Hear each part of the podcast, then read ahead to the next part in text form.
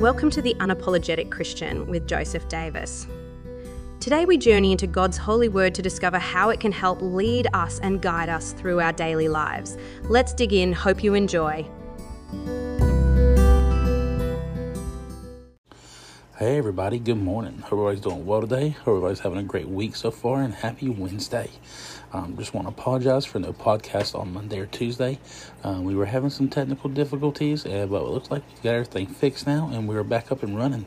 So we want to get back on here and just continue on with the series that we've been doing, talking about the parables that Jesus taught throughout the Gospels.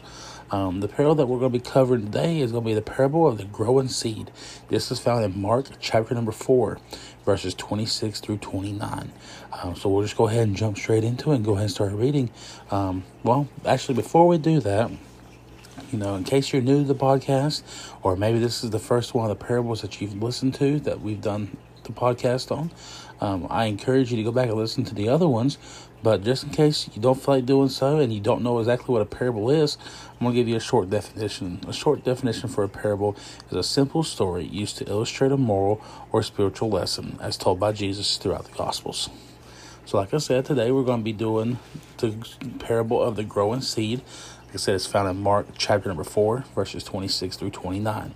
So, in verse number 26, it says, And he said, So is the kingdom of God, as if a man should cast seed into the ground, and should sleep and rise night and day, and the seed, this excuse me, the seed should spring up and spring and grow up, and knoweth not how. For the earth bringeth forth fruit of herself, first the blade, then the ear, after that the full corn in the ear. But when the fruit is brought forth, immediately he putteth in the sickle because the harvest is come. So basically, what this is telling us here is like the seed, God's kingdom contains within within itself the power to grow. Now, it's also telling us here that you know that that you know humans we do play a role in this, but the only role that we play in this is we are to go out here and plant these seeds. You know, we're supposed to go out here and you know plant that seed. You know, let people know that Jesus loves you. You know that let people know that you know Jesus died for our sins. You know that's that's our job. We're supposed to go out here and we're supposed to plant that seed, and the sickle that is referring to here in verse number twenty nine is a symbol of the final judgment.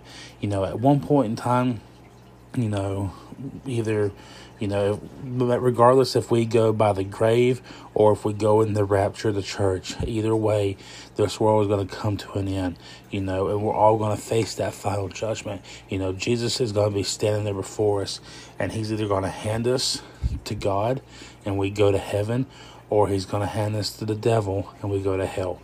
That's that's the only two options. You know, Jesus is our judge.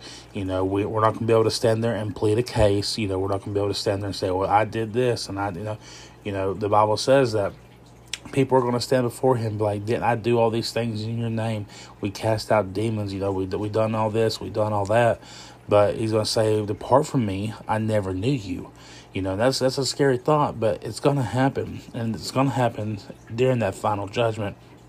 You know, and that's what the, this this uh, the sickle is referring to here.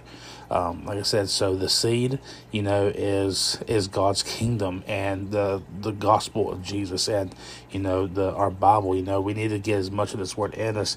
That way, we can go out and do our part as this parable says, and be the one that goes out and plants that seed. That way, others may come to hear the word of God. That way, they can come to know God. Um, it's you know, and I just I, I love this parable so much. But you know, we, we all have a job, and we all all of our jobs is to plant that seed. Um, but that's all I have for you today. Um, if you need anything, please reach out to me. You know how to do so.